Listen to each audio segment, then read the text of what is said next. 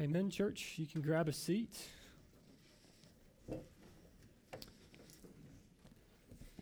Thank you so much for leading us in worship as always. Man, that was awesome. Thank you so much. Yeah, it was happy Easter Sunday. Happy Resurrection Sunday. How are we doing, church? It's good? You guys excited? I'm ready. I'm pumped. This is my first Easter Sunday being able to preach, and I am... hopefully we won't be here for an hour, but we got this. So, but this is Resurrection Sunday. We say this a bunch around here. We get to deliberately worship the Lord this morning in his resurrection. It's not something that we don't do every single week, but this morning we get to intentionally focus on the resurrection. So if you have your Bibles, if you don't mind, be finding your way to the book of Ezekiel. Threw you guys a little curveball this morning. Ezekiel chapter 37. So no, we will not be in Philippians, as disappointing that might be for some of you guys. Tyler did a great job finishing out our series in Philippians for us last week. So Philippians 37, we're going to be in verses 1 through 14 to start with this morning. But this morning, we know this is the Resurrection Sunday. We're not going to spend a whole lot of time trying to do what some churches may be doing this morning, is proving that the resurrection actually happened. Our early church fathers said that it happened. Scripture said that it happened, so we think that that is sufficient. We're going to rest in that this morning. So what that leaves us with is trying to understand why the resurrection is essential. Talking about how essential the resurrection is, we saw this in Philippians. Paul says in Philippians 3:10 through 11, that I may know him in the power of his resurrection and may share his sufferings, becoming like him in his death, that by any means possible, I may attain the resurrection from the dead. He thought that the resurrection was essential by any means possible. Charles Spurgeon says this as well when it comes to the resurrection. The resurrection is the cornerstone of the entire building of Christianity. It is the keystone, the arch of our salvation. So if this is essential that Paul is saying by any means possible, he wants to attain the resurrection. If a guy like Charles Spurgeon says that's the keystone, we've got to understand why the resurrection is so essential for us. So that's our question that we're going to look at our text this morning. We're actually going to be in two places, starting first here in Ezekiel, and we're going to be asking the same question, is why is the resurrection of Jesus essential for a believer? Along this journey, I think we're going to see there could be possible, numerous, endless possibilities of why the resurrection is so important. But I think we're going to primarily see two things over and over and over again in both of these texts that we're going to be in this morning. So if you're taking notes, the first thing that we're going to see is without the resurrection, we're hopelessly dead in sin. If Christ did not rise, we have no hope and we're dead in our sin. That is why it's essential. From there, we're going to see that with the resurrection, we're alive to rejoice in God. That's why this morning of Easter Sunday has been so powerful throughout the church history, because it's a morning of so much joy because Christ did rise from that grave. So with that, let's go ahead and look to our text this morning in Ezekiel 37. And we'll kind of give a little bit of context of why we're in Ezekiel. Ezekiel himself is a prophet. At this time, the church of Israel, becoming the true church, is in captivity because of their apostasy, because of their idolatry of falling away. And Ezekiel is a prophet there encouraging these people as they're exiled in captivity in Babylon. And this is a time of great hopelessness and despair for these people as they've been taken away in slavery and in captivity. And into that, we'll read, starting in verse 1, Ezekiel says this, "The hand of the Lord was upon me, and he brought me out in the spirit of the Lord and set me down in the middle of the valley. It was full of bones. And he led me around among them, and behold, there were very many on the surface of the valley. And behold, they were very dry. And he said to me, 'Son of man, can these bones live?' And I answered, 'O Lord God, you know.'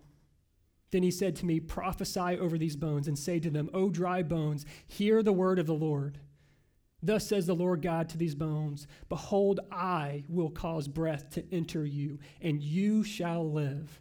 And I will lay the sinews upon you and cause flesh to come upon you and cover you with skin and put breath in you, and you shall live. And you shall know that I am the Lord. So Ezekiel says in verse 7, so I prophesied as I was commanded. And as I prophesied, there was a sound, and behold, a rattling, and the bones came together, bone to its bone. And I looked, and behold, there were sinews on them, and the flesh had come upon them, and skin had covered them, but there was no breath in them. Then he said to me, prophesy to the breath, prophesy, son of man, and say to the breath, thus says the Lord God, come from the four winds, O breath, and breathe on these slain, that they may live. So I prophesied as he commanded me, and the breath came into them, and they lived and stood on their feet, an exceedingly great army. Then he said to me, son of man, these bones are the whole house of Israel. Behold, they say, our bones are dried up, and our hope is lost. We are indeed cut off. So Jesus, as we approach your word this morning, maybe even something from the Old Testament that may be seemingly hard to understand, that God, we come in on this Resurrection Sunday knowing that you resurrected, knowing that we maybe, if we've grown up in church, have heard the same sermon Easter after Easter, and the great news of how the disciples came to your tomb, it was empty. But this morning, God, I pray that through your word, that your resurrection would fall on us new, that we would understand what the resurrection not only meant just as a story and a narrative for you, but what those implications are for us. So God, we need you to breathe life into us as you did the moment you saved us. God, we're dependent on you this morning. Would you teach us what you want us to know? God, would you give me the words to boldly proclaim your truth, that you are alone worthy of all of our praise, because you did rise. And as you rise, you resurrect us as well. So it's in your name that we pray and ask all these things. Amen. So as we can see in the text here this morning, there is a sense of hopelessness, that these bones are laying out on the top of the surface. They're not even buried. This is a sign of a cursed people in Jewish culture, that they had to, according to their law, be buried. So what we're seeing even symbolically here, that there was no hope, that these bones were very dry, that what we're seeing here, what this is described as, is that it's a vision of the Lord. This is not an event, that the Lord has taken a prophet out and he's showing them symbolically the people of Israel, because of their sin, because of them leaving the side of the Lord and not obeying, that they are hopeless. Because we see this all throughout, that there's this dried up, there's no breath in them. And then we get to see that what is going to happen in here is that the Lord is going to bring them to life. That's why we see things in that text when it says the Spirit or the wind or the breath. Those are all symbolic of the Holy Spirit, of the Lord's work, the Lord bringing them to life. And so when we see that word even in there as prophesy, that it's the Lord commanding Ezekiel what to say to bring these bones to life. Are we not before Christ in that same place? Dry, hopeless, have no hope for eternity. The reason why we can have hope as we come in this room this morning is because God did breathe that life into us. In his resurrection, he breathed life into his body. So why is the resurrection essential for a believer? Because without it, we're hopelessly dead in our sin, just like those dry bones. That's why in 1 Corinthians 15, 17 through 19, we get to see this hopelessness that Paul describes. If we don't have that breath of life, of God breathing in us and resurrecting us from our dead sin, Paul says, and if Christ has not been raised, your faith is futile and you are still in your sins. Then those also who have fallen asleep in Christ have perished. If in Christ we have hope in this life only, we are the most people to be pitied. If Christ did not rise from the grave, are we not hopeless? Because if he did not rise, we will not rise. If he did not resurrect, if he did not live that perfect life that we never could and rose from the grave and imputed to us his life of righteousness, we are indeed hopeless. We have no hope as a believer if Christ did not rise. And this is why we celebrate so much on Easter Sunday, because indeed he has risen. But it's even worse than that. It's not just hopelessness. It is that we are dead.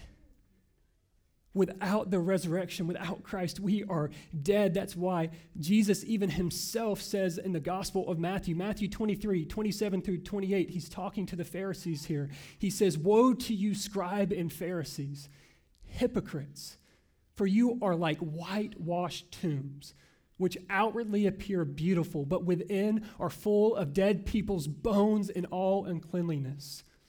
So you also outwardly appear righteous to others, but you are full of hypocrisy."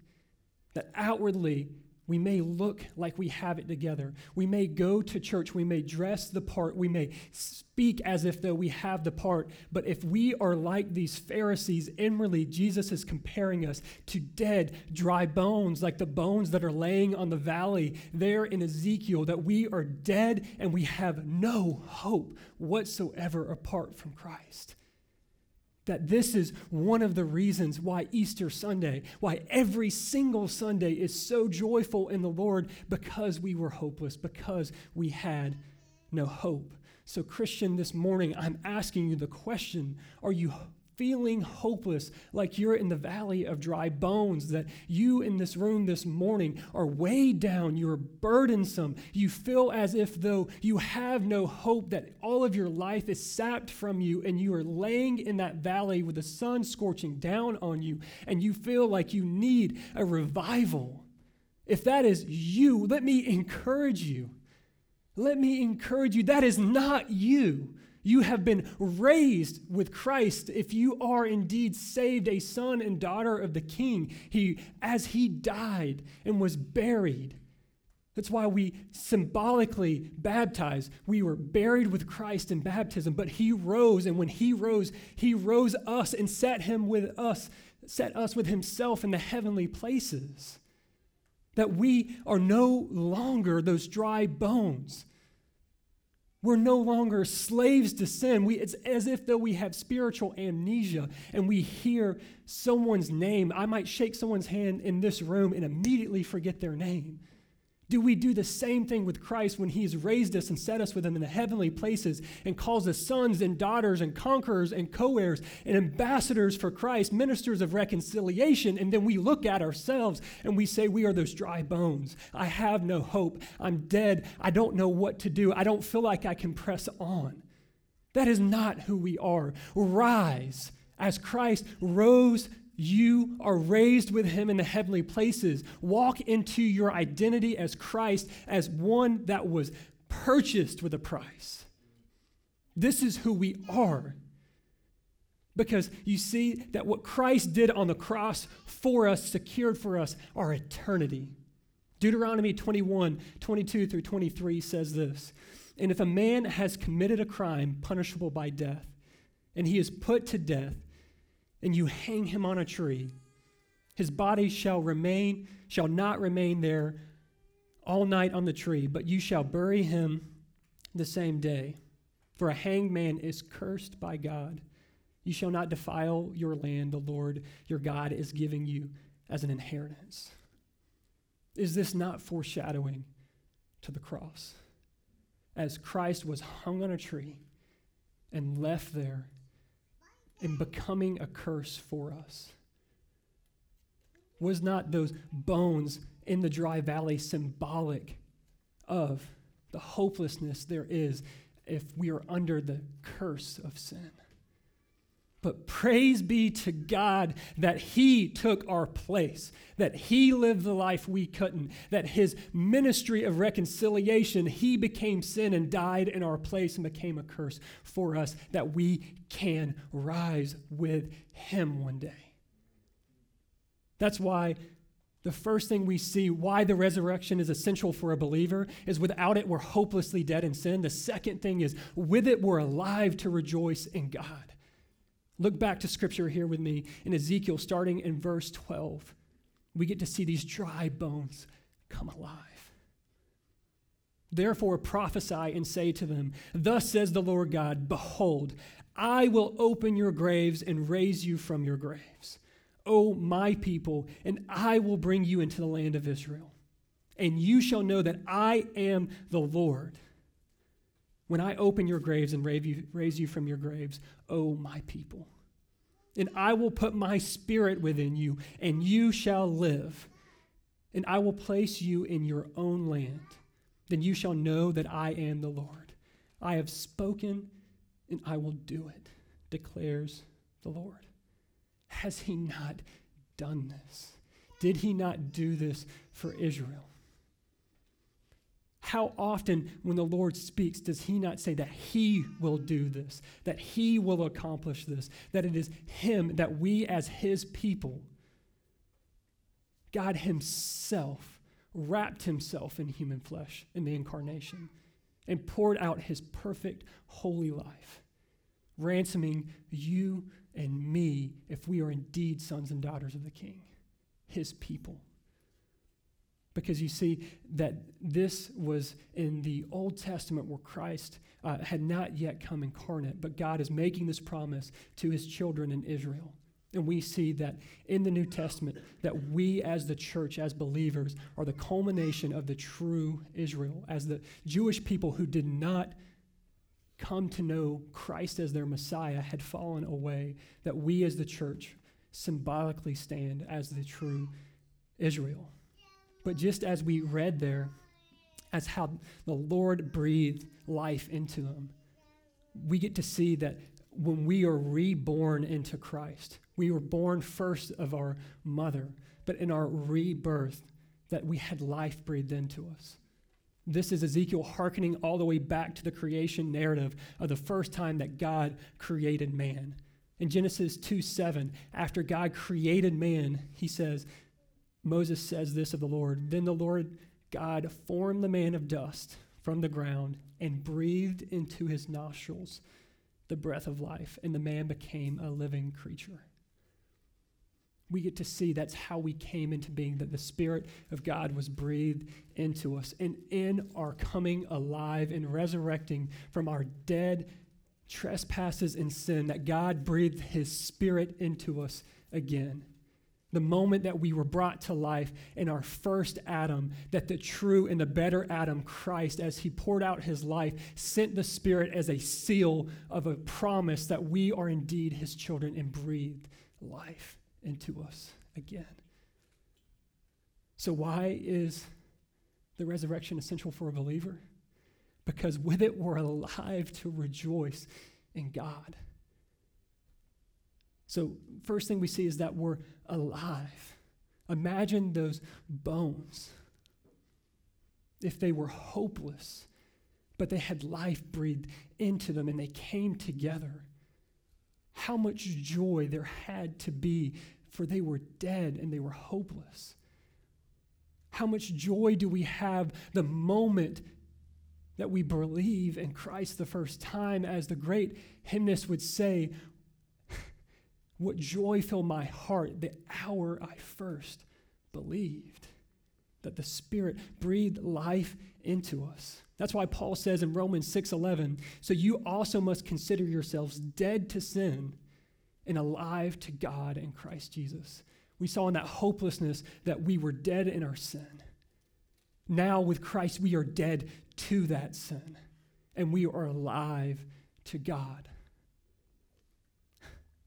If you look back at verse 11, we get to see this hopelessness that we see there in the valley. These bones said, then he said to me, Son of man, these bones are the whole house of Israel. Behold, they say, our bones are dried up, and our hope is lost. Our hope is lost. But if we're alive to God, what must we have If our hope was lost, we must now have hope. That's why in 1 Peter 1-3, Peter says it this way: "Blessed be the God and Father of our Lord Jesus Christ." He is worshiping. He is rejoicing. He is saying, "Blessed be the God and our Father of the Lord Jesus Christ. According to his great mercy, he has caused us to be born again to a living hope through the resurrection of Jesus Christ from the dead." Our hope was lost previous to Christ. Like those bones had no hope, but in Christ we have hope. We have been born again to a living hope, not because of our own self-effort, but as the Spirit breathed, as Ezekiel was commanded to speak, as the Spirit has caused us to be born again. This is why we rejoice. So we rejoice is the second thing. If we're not only just alive, we rejoice. Jesus commands us to do this in a parable when we pass from death to life. The prodigal son, if you've been in and around church, you've probably heard the story, but I quickly pass over the last verse in that context, where in Luke 15:32, the father is talking in pleading with the older son to come in and rejoice. And he says this to him: "It is fitting to celebrate and be glad, for this your brother was dead and is alive. He was lost and is found." We once were lost and now we are found. We once were dead, but now we are alive. So Christian, I'm asking you the question this morning: do you know you have been resurrected like those dry bones? If you know that, you have all the reason to rejoice in the world. Everything in your life is working together for your good and God's glory. You have been resurrected, not as just as a feeble bones that are just holding together barely, but those sinews attached to sinews and the bone attached to bone and skin attached to skin. You are no longer weak and weary and dry in a valley. You are a conqueror. You are a co-heir. You have been resurrected. This is what we celebrate on Resurrection Sunday, that the resurrection is not about us. It's about God and his glory, but what he purchases for us as his children and daughters is a life, not just something to hold on to and to sit down and just ride it out into eternity, but we have been given life to live and to go and to share this good news. That's why we don't hide our scars of our sin as shame, but we openly share it.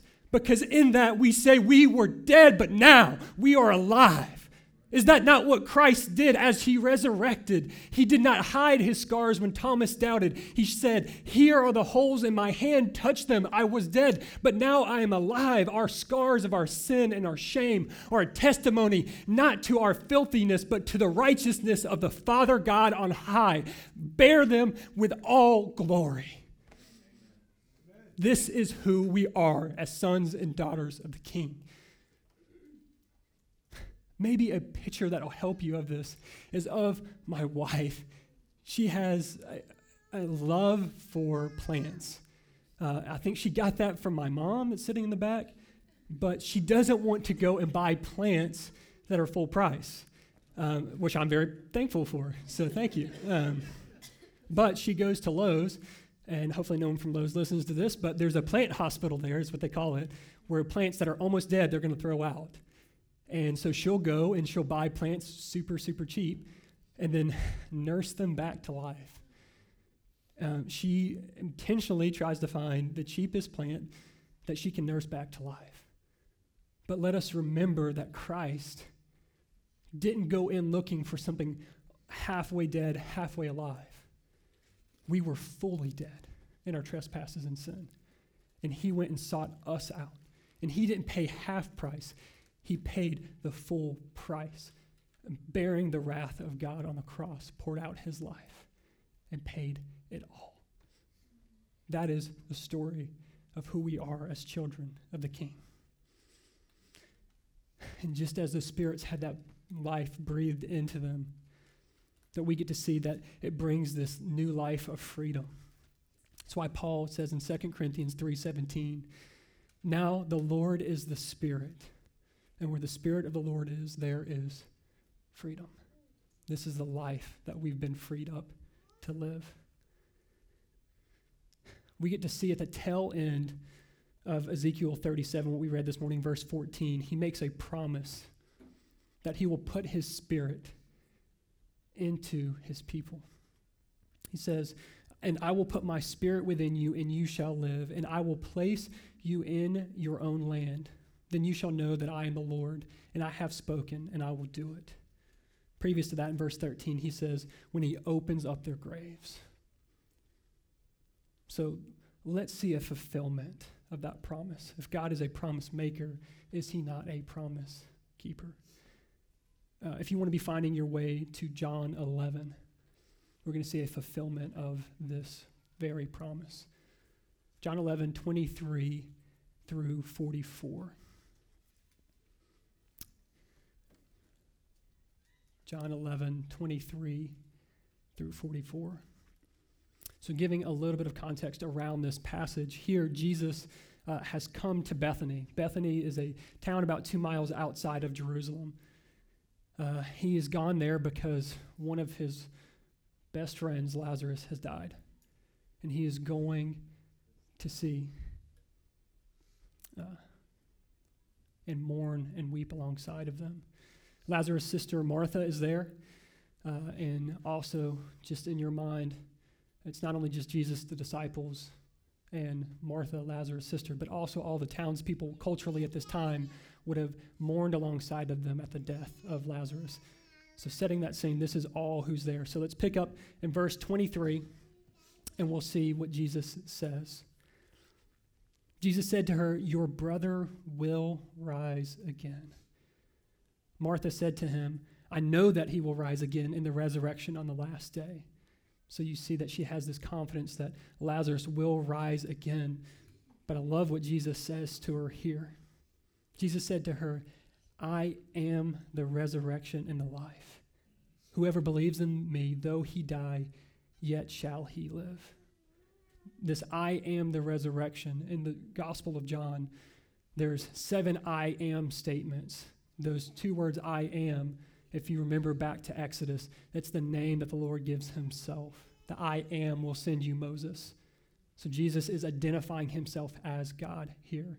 He is saying, I am the resurrection. I, God, have the power to resurrect. What we'll see not only at just the last resurrection, but he goes on to say in verse 26, and everyone who lives and believes in me shall never die.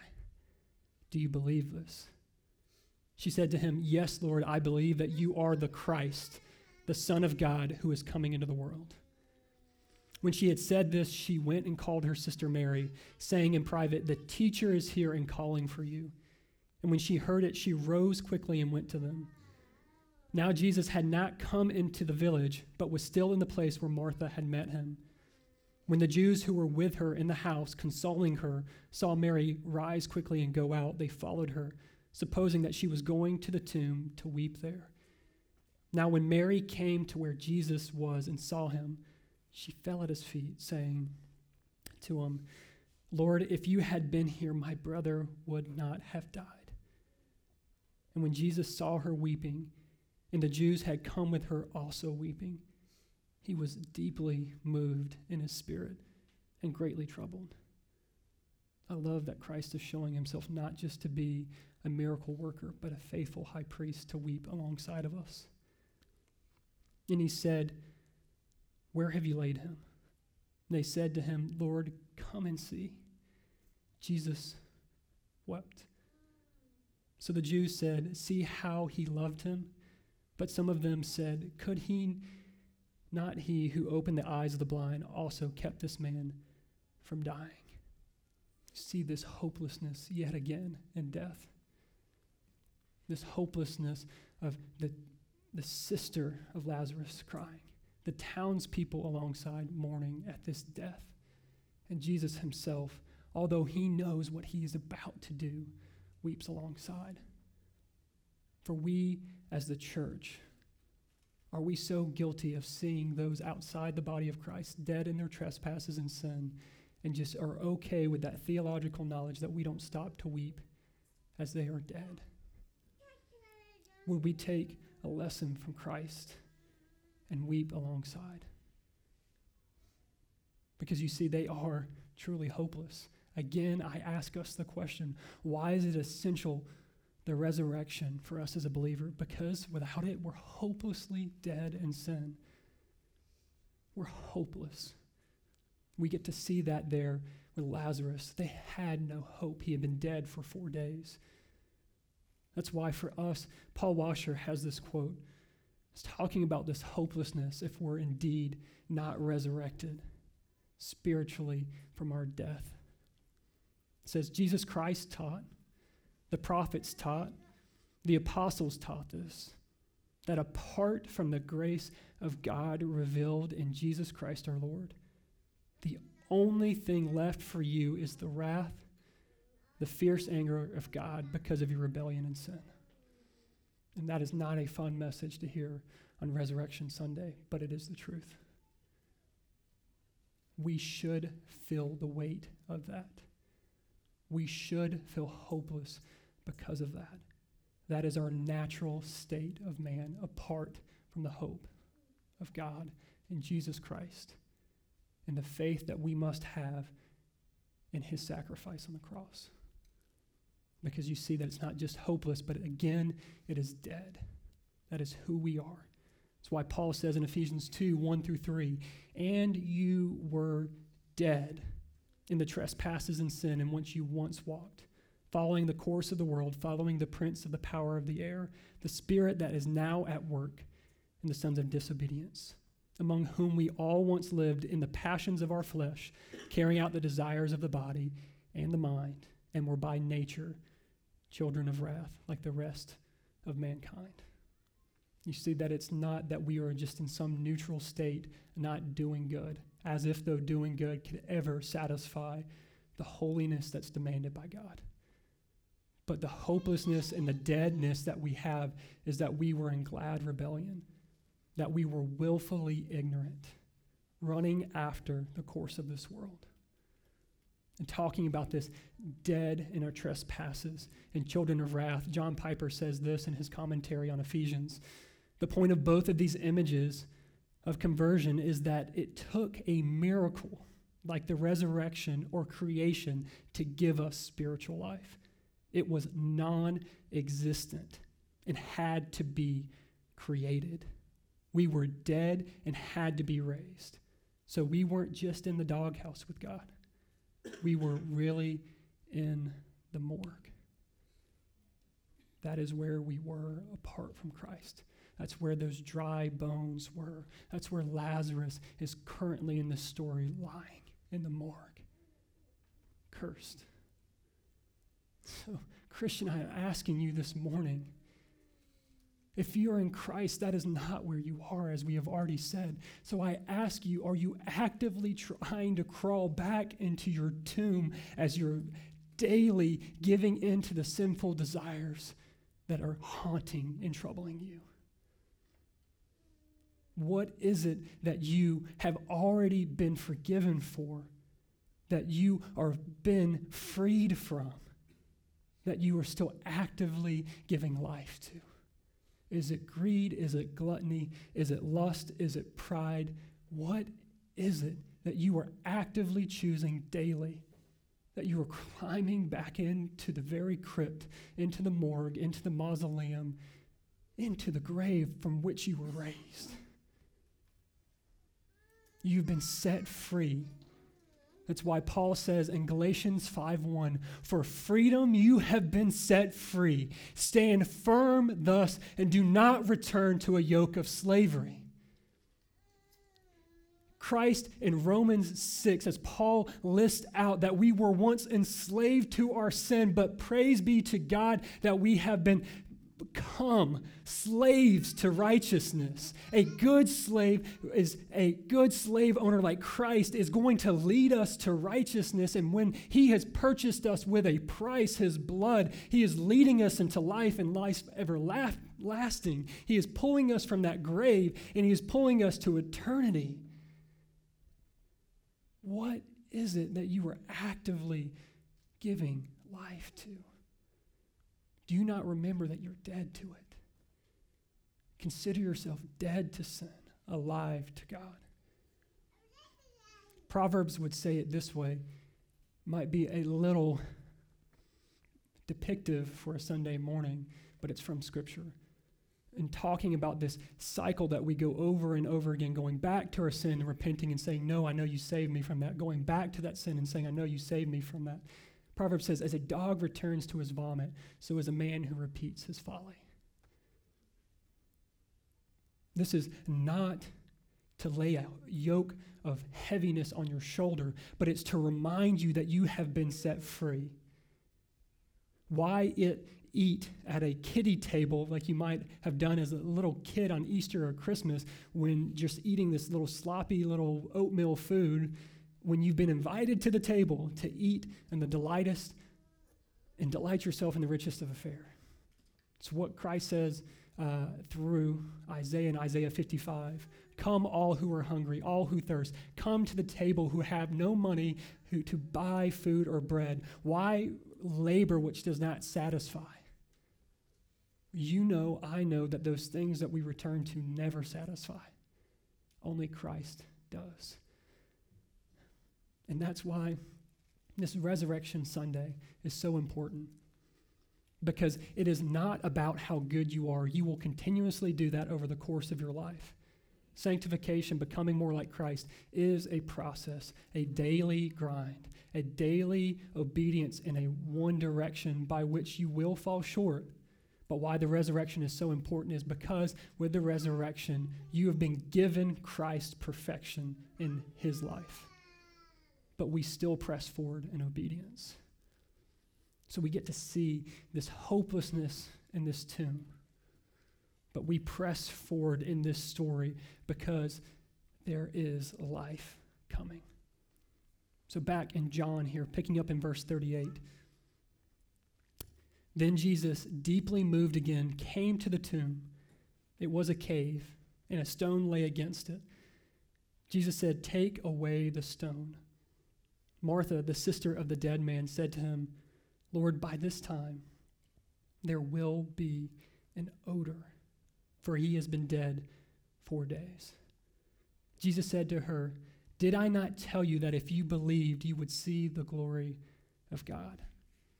So they took away the stone, and Jesus lifted up his eyes and said, "Father, I thank you that you have heard me. I knew that you always hear me, but I said this on account of the people standing around, that they may believe that you sent me." When he had said these things, he cried out with a loud voice, "Lazarus, come out." The man who died came out, his hands and feet bound with linen straps and his face wrapped with cloth. Jesus said to them, "Unbind him and let him go." What joy there had to be at the moment that Lazarus came out of the tomb, a man that had been dead for 4 years. Imagine if that was your spouse. Imagine if that was your daughter, your brother, your child, your aunt, your uncle that had died and that was dead for 4 days, and you've been weeping and weeping with no hope. But Christ steps into the frame and with a word brings death to life. This is our story. That Christ came in and spoke life into Lazarus, as he spoke life into us the moment he saved us.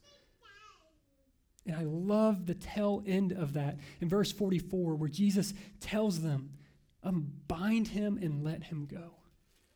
It was not the disciples that he was telling this to. It was not Jesus himself who went up and unbound him. But as God saves us, he graciously allows us as children to play a part in the process of this releasing from sin. Christ died on the cross for all of sin, for all of eternity. But is that not the story of discipleship in this room? As you may be one step ahead of someone else, you invest and pour the gospel into someone's life, and in so doing, you help them unwind a little bit more of that bandage that is from their old dead life. That Christ allows us to play a part in this is so beautiful. This is why we're called into covenant partnership as the church, because we are the church. If we are the hope of the world, bringing the gospel, Christ is no longer here. He uses us. He didn't have to. He didn't have to use the disciples or the people of the town there, just like he doesn't have to use us, but he chooses to do so. Because he, just like what we have little kids, and they want to help with everything that you're doing. Maybe you're still that little kid and you want to help with everything, and it's actually more painstaking to allow them to help. You could do it better yourself. Christ allows us to play a part in our sin and our broken and our mess, because God is ultimately glorified by using broken vessels like us. I love that. So again, I finally ask us the question, why is the resurrection essential for a believer? Because with it, we're alive to rejoice in God. So that's why we paused just for a second. If you want to flip back up to John 11:25 through 26, when Jesus makes this I am statement, Jesus said to her, I am the resurrection and the life. Whoever believes in me, though he die, yet shall he live. Although we do experience the pangs of death here on this earth, because Christ resurrected, we will be with him in eternity. That's why Romans 6:23 says, for the wages of sin is death. So we talked about that hopelessness, the death. But the free gift of God is eternal life in Christ Jesus our Lord. We have this life. And this life, again, leads us to rejoice. That's why one of my favorite parts of Scripture, when Paul is talking about the resurrection to the church at Corinth, he says this in 1 Corinthians 15:54 through 55. When the perishable puts on the imperishable, that's talking about our broken bodies that are dying, decaying, puts on the imperishable, and the mortal puts on the immortality. We're mortal, we die. One day we will not in Christ. Then shall come to pass the saying that is written, death is swallowed up in victory. O death, where is your victory? O death, where is your sting? Christ removed the sting of death on the cross because sin no longer has dominion over us. On the cross, he purchased our justification, the penalty of sin paid. And his resurrection and sending through his Spirit as he sanctifies us, we are freed from the dominion and power over us of sin. And one day as we resurrect again and we sing alongside that death, where is your sting? And we reach eternity and there is no more death. There is no more sorrow. We will be fully glorified and we will be freed from the presence of sin for all eternity. Church, amen. That is what we're called to. This is our life. We're undefeatable because of Christ. We are free to rejoice in our Father. Christian, do you realize you've been resurrected like Lazarus? Have you heard your Father say, as he said to Lazarus, come out, Lazarus? Has he said, come out, Tyler, come out, Clinton, come out, Jordan, come out, Dean, come out, Kyle, come out of your tomb, I have resurrected you? Has Christ said that to you? If he has, you will rejoice for all eternity. This is our life as the redeemed. How beautiful, how remarkable. This is our Savior's work that he planned from eternity past and accomplished on Calvary and is purchasing for us an eternity future. That we have a Savior that was born of a virgin, wrapped in human flesh, that was truly man and truly God. He lived the perfect life according to the law. He did not come to abolish the law, but to fulfill the law. In his perfection, he came and bore our sins on Calvary, that although we were crimson in our sin, he will make us white as snow, and he paid that penalty, and in his death, he was in the grave for 3 days, and he truly resurrected with resurrection power in his bones, saving us from the penalty of our sin, the very thing that has held us captive. And he did ascend into heaven to sit at the right hand of the Father, symbolically showing that his work is finished. As he said on the cross, it is finished, and he is now a faithful high priest sitting, living to make intercession for us as he did there, as he wept alongside of us. Nothing has changed there, and he has all power and all rule and all dominion and all authority. So whatever it is in your life you're feeling you need a resurrection from, if you are not in Christ and you have not understood this gospel, that is the power that Christ will freely give to you if he opens your heart to believe. Because he not only rose, but he has an imminent return. And in the meantime, he has not left us as orphans. He has sent his Spirit that is going to lead and guide us into all truth and into all righteousness, and will bring to our mind all the things that he has taught us. And he will send us out on mission, that Sunday gatherings are a springboard into community for the rest of the week to share this very message that we're sharing right now. This is the gospel. In this you rejoice. You were once dead, but now you are alive. You once were hopeless, but now you have a reason to rejoice. Stand firm. If you have never heard this message from this book preached in this way, your first step is to heed the Spirit's call. Indeed, if he is calling, if he is saying and calling you by name and saying your name, Kyle, come out, he stands at the door and knocks. And he will kick that door open for his righteousness and his glory. All you need to do is fall at the foot of the cross and say, I don't deserve it, but praise be to God, you poured out your blood. If that is you this morning, we would love to celebrate with you. We would love to rejoice. As God brought us from death to life, we would love to take a part in maybe unrolling just a little bit of that bandage of your death cloths off you this morning. Come find me, Bailey or Tyler. We would love to celebrate with you. If you are indeed in Christ this morning, your first step is when Christ tells you to come out. Come out. Don't crawl back in your tomb. If you've already been set free, stand firm and know, as we studied in Philippians 1:6, that he who began a good work in you will bring it to completion at the day of Jesus Christ. As Christ resurrected and ascended, he will one day come again. And in the meantime, rest on him to make you more like him. Don't return to that yoke of slavery. So again, I ask you, church, why is the resurrection essential for a believer? It's a matter of life and death. Father, thank you for this church. Thank you for your resurrection. Thank you that you have breathed your life into us, that we were once dead and hopeless, but now we are alive to rejoice evermore. God, I pray that we would be honest with ourselves in this room this morning. There is no in between. We are either alive and rejoicing in you, or we are dead and hopeless. And I pray as your Spirit breathed life into Adam, our first father, and that you breathe life into us. The moment you regenerated our hearts, that you would do the same this morning. For those of us that are in Christ, that we would always remember this truth. This is not just an Easter Sunday truth.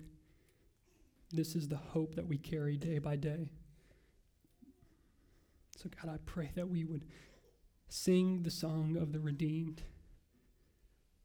that we would not be able to contain this hope that you have knit up into our bones, but that you would be glorified in our worship, not just through the songs we sing, but even more so, as you say in your word, that our lives are a living sacrifice, a reasonable act of worship, when we go out and can't help but share this good news. It's in your name we pray. Amen.